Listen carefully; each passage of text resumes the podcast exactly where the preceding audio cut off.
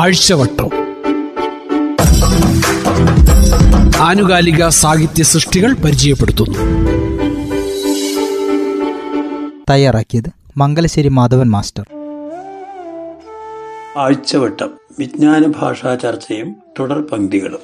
ഓരോ ആഴ്ചവട്ടവും ഓരോ വിഷയത്തിലൂന്നിയുള്ള അധിക വായനയും ആധികാരിക വായനയും ആഴത്തിലുള്ള വായനയും ചിന്തയും പ്രദാനം ചെയ്യുന്നവയാണ്.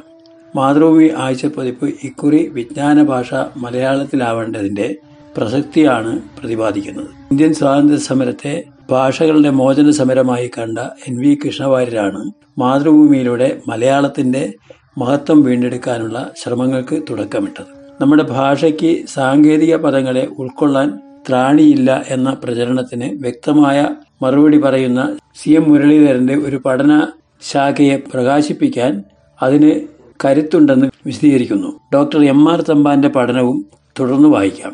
ഈ വിഷയത്തിൽ സജീവമായ സംവാദവും ഇടപെടലുമാണ് മാതൃഭൂമി ആഗ്രഹിക്കുന്നത്. അന്തരിച്ച പശ്ചിമബംഗാൾ സംവിധായകൻ ബുദ്ധദേവ് ദാസ് ഗുപ്തയെ അനുസ്മരിക്കുന്ന നോവലിസ്റ്റ് ഇ സന്തോഷ് കുമാറിന്റെ ഒരു ബംഗാളി കലാകാരന്റെ മലയാള ഭാഷയോടുള്ള സ്നേഹവും താല്പര്യവും ഈ കുറിപ്പിൽ സ്മരിക്കുന്നു. പലസ്തീൻ ചിത്രകാരൻ ഇമാദ് അബൂസ്തയ്യ അതിജീവനത്തിന്റെ ചിത്രഭാഷയെക്കുറിച്ച് സംസാരിക്കുന്നു. അനർഘ നിമിഷങ്ങളിൽ അകാലങ്ങളിൽ അന്തരിച്ച നടൻ സുകുമാരനെയാണ് അവതരിപ്പിക്കുന്നത്. പി എഫ് മാത്യൂസിന്റെ കഥയും എസ് ജോസഫിന്റെയും വേണു വി ദേശത്തിന്റെയും കവിതകളും ഉണ്ട് ഈ ആഴ്ചവട്ടത്തിൽ. നോവലും ആത്മകഥകളും മറ്റു പങ്ക്തികളും തുടരുന്നു. കനപ്പെട്ടതും കൗതുകം നിറഞ്ഞതുമായ മുൻലക്കങ്ങളിലെ വിഭവങ്ങളുടെ ആസ്വാദനവും അയവിറക്കലും വായനക്കാരുടെ കുറിപ്പുകളിലൂടെ ഒരിക്കൽ കൂടി വായിച്ചുകൊണ്ട് നമുക്ക് ഉള്ളടക്കത്തിലേക്ക് പ്രവേശിക്കാം. നേരത്തെ സമയം പോരാതെ പോയവർ പോയവർക്ക് ഒരിക്കൽ കൂടി അവയിലേക്ക് എത്തി നോക്കാൻ ശ്രമിക്കാം. കെ വി രാമകൃഷ്ണന്റെയും റഫീഖ് അഹമ്മദിന്റെയും കവിതകൾ, രാമരാജ്യവും വയ്യായും വി ആർ പ്രതീഷിന്റെ ഗന്ധർവൻ എന്ന ചെറുകഥയും പുനരാ ആസ്വാദനത്തിന് പോന്നവയാണ്. വിജ്ഞാന ഭാഷ മലയാളത്തിലായാൽ എന്താണ് പ്രശ്നം എന്ന ഗൗരവമായ വിഷയം ചർച്ച ചെയ്യുന്ന മുഖലേഖനം സി എം മുരളീധരന്റേതാണ്.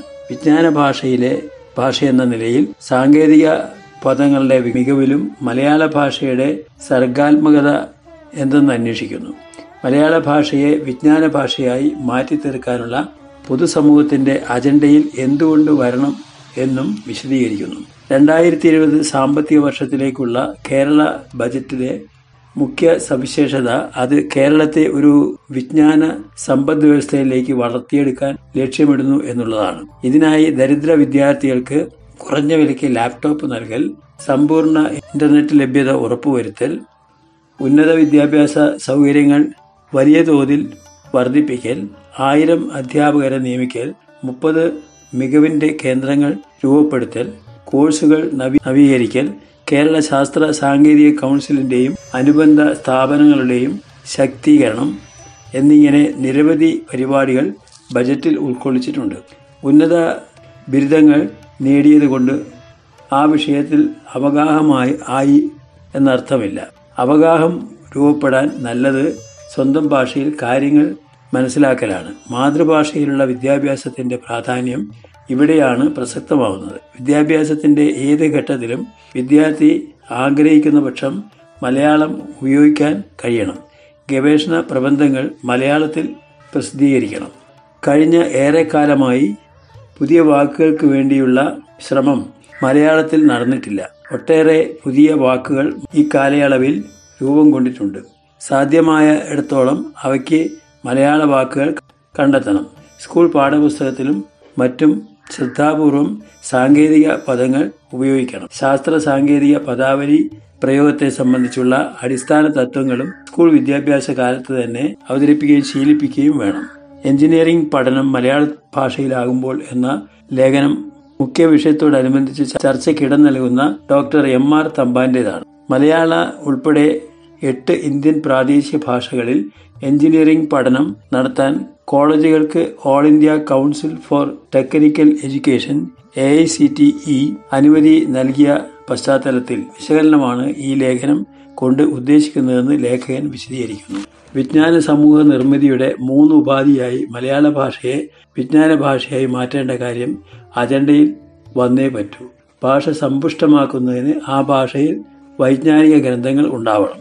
വിദ്യാഭ്യാസത്തിന്റെ എല്ലാ തലങ്ങളിലും അധ്യയനം മാതൃഭാഷയിൽ ആക്കണമെന്ന് കോത്താരി കമ്മീ കമ്മീഷൻ റിപ്പോർട്ടിന്റെ അടിസ്ഥാനത്തിലാണ് പ്രാദേശിക ഭാഷാ വികസനത്തിനായി കേന്ദ്ര സർക്കാർ എല്ലാ സംസ്ഥാനങ്ങളിലും ഭാഷാ ഇൻസ്റ്റിറ്റ്യൂട്ടുകൾ ആരംഭിച്ചത്. ലോകത്തിൽ അഞ്ഞൂറിൽ പരം ഭാഷകൾ മരിച്ചുകൊണ്ടിരിക്കുകയാണ്. കാലാനുസൃതവും പ്രായോഗികവുമായ മാറ്റങ്ങൾ ഉൾക്കൊള്ളുകയും ജീവിതത്തിൽ സമസ്ത മേഖലകളിലും ഭരണത്തിലും കോടതിയിലും ഉന്നത വിദ്യാഭ്യാസത്തിലും എല്ലാം പ്രാദേശിക ഭാഷ പ്രയോഗത്തിൽ വരുത്തുകയും ചെയ്താൽ മാത്രമേ മലയാളം കാലാതീതമായി നിലനിൽക്കുകയുള്ളൂ എന്ന് ലേഖനം സമർത്ഥിക്കുന്നു. പൗരോഹിത്യ ഭാഷയായിരുന്ന ലാറ്റിൻ ഭാഷയിൽ മാറ്റങ്ങൾ വരുത്താൻ യാഥാസ്ഥിക വിഭാഗം അനുവദിച്ചിരുന്നില്ല. അതുകൊണ്ട് തന്നെ ലാറ്റിൻ ഭാഷ പ്രചാരത്തിലില്ലാതായി. ഒരു ചെറിയ രാജ്യത്തെ ആളുകൾ ഉപയോഗിച്ചിരുന്ന ഇംഗ്ലീഷ് ഭാഷ ഇന്ന് ലോകഭാഷയായത് മാറ്റങ്ങൾക്ക് വിധേയമായത് കൊണ്ടാണ്. എഞ്ചിനീയറിംഗ് ബിരുദ കോഴ്സ് മലയാളത്തിൽ ഭാഷയിൽ പഠിപ്പിക്കാനുള്ള സർക്കാർ ഉത്തരവ് നടപ്പിലാക്കണമെങ്കിൽ അടിയന്തിരമായി ചെയ്യേണ്ട ചില കാര്യങ്ങളുണ്ട്. സിലബസ് അനുസരിച്ചുള്ള പാഠപുസ്തകങ്ങൾ മലയാളത്തിൽ ഇല്ല. എഞ്ചിനീയറിംഗ് പാഠപുസ്തകങ്ങൾ തയ്യാറാക്കാൻ ഗ്രന്ഥകർത്താക്കൾ ഇന്ന് ആവശ്യത്തിനുണ്ട്. നാലായിരത്തിൽ പരം വൈജ്ഞാനിക ഗ്രന്ഥങ്ങൾ പ്രസിദ്ധീകരിച്ച ഭാഷാ ഇൻസ്റ്റിറ്റ്യൂട്ട് ശാസ്ത്ര സാഹിത്യകാരന്മാരുടെ നീണ്ട നിര തന്നെ സജ്ജീകരിച്ചിട്ടുണ്ട്. ബുദ്ധനും നരിയും ഞാനും ബംഗാളി സിനിമാ സംവിധായകനായ ബുദ്ധദേവ് ഗുപ്തയുടെ വിടവാങ്ങലിന്റെ പശ്ചാത്തലത്തിൽ ഈ സന്തോഷ് കുമാർ എഴുതിയ ലേഖനമാണ്. താൻ മുമ്പ് എഴുതിയ ബാഗ് ബഹദൂർ എന്ന കഥയെക്കുറിച്ച്, അതേ പേരിൽ ബുദ്ധദേവ് സംവിധാനം ചെയ്ത ബംഗാളി സിനിമയെക്കുറിച്ചും അദ്ദേഹത്തെ നേരിൽ കണ്ട അനുഭവത്തെക്കുറിച്ചും സംസാരിക്കുന്നു ലേഖനം. ആയിരത്തി തൊള്ളായിരത്തി തൊണ്ണൂറ്റി രണ്ടിൽ തൃശൂരിലെ ഗിരിജ തിയേറ്ററിൽ നവചിത്ര ഫിലിം സൊസൈറ്റി ബാഗ് ബഹദൂർ പ്രദർശിപ്പിച്ചിരുന്നു.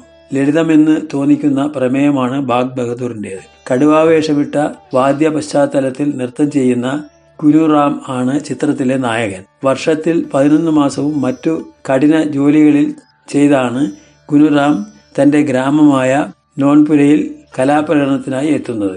വലിയൊരു ആരാധക വൃന്ദമുണ്ട് അദ്ദേഹത്തിന് അവിടെ. സിബാൽ എന്ന വയസ്സായ ഒരു ചെണ്ടക്കാരനാണ് ഗുരുറാമിന്റെ വാദ്യക്കാരൻ. അയാളുടെ മകൾ രാധയെ ഗുരുറാം പ്രേമിക്കുന്നുണ്ട്. മകളെ ഗുരുറാമിന് വിവാഹം ചെയ്തു കൊടുക്കാൻ സിബാലിനും സമ്മതമാണ്. ശക്തവും ശാന്തവുമായ ഗ്രാമാന്തരീക്ഷമാണ് അവിടെ. അതിന്റെ ഇടയിലേക്കാണ് സാംബയുടെ സർക്കസ് പൊടുന്നനവേ കടന്നു വരുന്നത്. ഈ സർക്കസിൽ ജീവനുള്ള ഒരു യഥാർത്ഥ കടുവയുണ്ട്. സർക്കസിലെ കടുവയെ കാണാൻ ഗ്രാമീണ കൂട്ടമായി പോകുന്നതും ഗുരുറാമിന്റെയും സിബാലിന്റെയും അവരുടെ വാദ്യത്തെയും നൃത്തത്തെയും ആളുകൾ ഉപേക്ഷിക്കുകയാണ്. സിബാലിന്റെ മകൾ രാധയ്ക്ക് പോലും സർക്കസിലെ കടുവയോടാണ് ഇഷ്ടം. അതിനെ മെരുക്കുന്ന സാംബയുടെ പൗരുഷ പ്രകടനങ്ങളിൽ രാധ വിസ്മയം കൊള്ളുന്നു. കലാകാരൻ ഭാവനാത്മകമായി സൃഷ്ടിക്കുന്ന ഒരു ബിംബവും അതിനാധാരമായ യാഥാർത്ഥ്യവും തമ്മിൽ നേർക്കുനേരെയുള്ള സംഘർഷമാണ് ഈ സിനിമ വിഷയമാക്കുന്നത്. തന്നെ കവിതയിൽ നിന്ന് കഥയിലേക്ക് പരിവർത്തനം ചെയ്ത ഒരു മിഷണറി ആയിട്ടാണ് താൻ ബുദ്ധഗുപ്തയെ കാണുന്നതെന്ന് എന്നും അദ്ദേഹം കയ്യിലെടുത്ത വേദപുസ്തകം പോലെയായിരുന്നു ബാഗ് ബഹദൂർ എന്നും സന്തോഷ് കുമാർ സ്മരിക്കുന്നു. നേരിൽ കണ്ടപ്പോൾ ബുദ്ധദേവ് മലയാളം പഠിക്കാൻ കഴിയാത്തതിലുള്ള വിഷമം പ്രകടിപ്പിച്ചുവെന്നതും അദ്ദേഹം ഓർക്കുന്നു. എൻ ഗുരു എന്ന സ്ഥിരം പംക്തിയിൽ ഈ ആഴ്ചവട്ടത്തിൽ ഈ വർഷം ശതാഭിഷിക്തനാവുന്ന കോട്ടയ്ക്കൽ ആര്യവൈദ്യശാല മാനേജിംഗ് ട്രസ്റ്റിയും പ്രശസ്ത ഭിഷഗ്വരനുമായ ഡോക്ടർ പി കെ വാര്യരെ കുറിച്ച് ചീഫ് ഫിസിഷ്യനും ശിഷ്യനുമായ ഡോക്ടർ എ മുരളീധരൻ ആണ് എഴുതുന്നത്. ആയുർവേദ ഗുരു പരമ്പരയുടെ ആരോഹണം അഗ്നിവേശനിൽ നിന്ന് തുടങ്ങി ആണെന്ന് കരുതുന്നു. അനുസ്യൂതമായ അതിന്റെ പ്രയാണം ഇരുപത്തിയൊന്നാം നൂറ്റാണ്ടിൽ പി കെ വാര്യർ സാറിൽ എത്തി നിൽക്കുന്നുവെന്ന് ഡോക്ടർ മുരളീധരൻ വിലയിരുത്തുന്നു.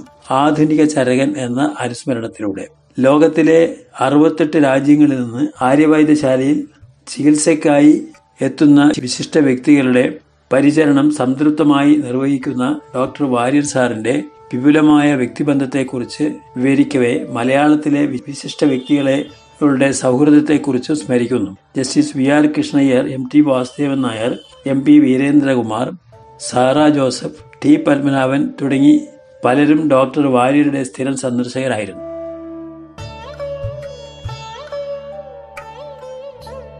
തയ്യാറാക്കിയത് മംഗലശ്ശേരി മാധവൻ മാസ്റ്റർ. ആഴ്ചവട്ടം ആനുകാലിക സാഹിത്യ സൃഷ്ടികൾ പരിചയപ്പെടുത്തുന്നു.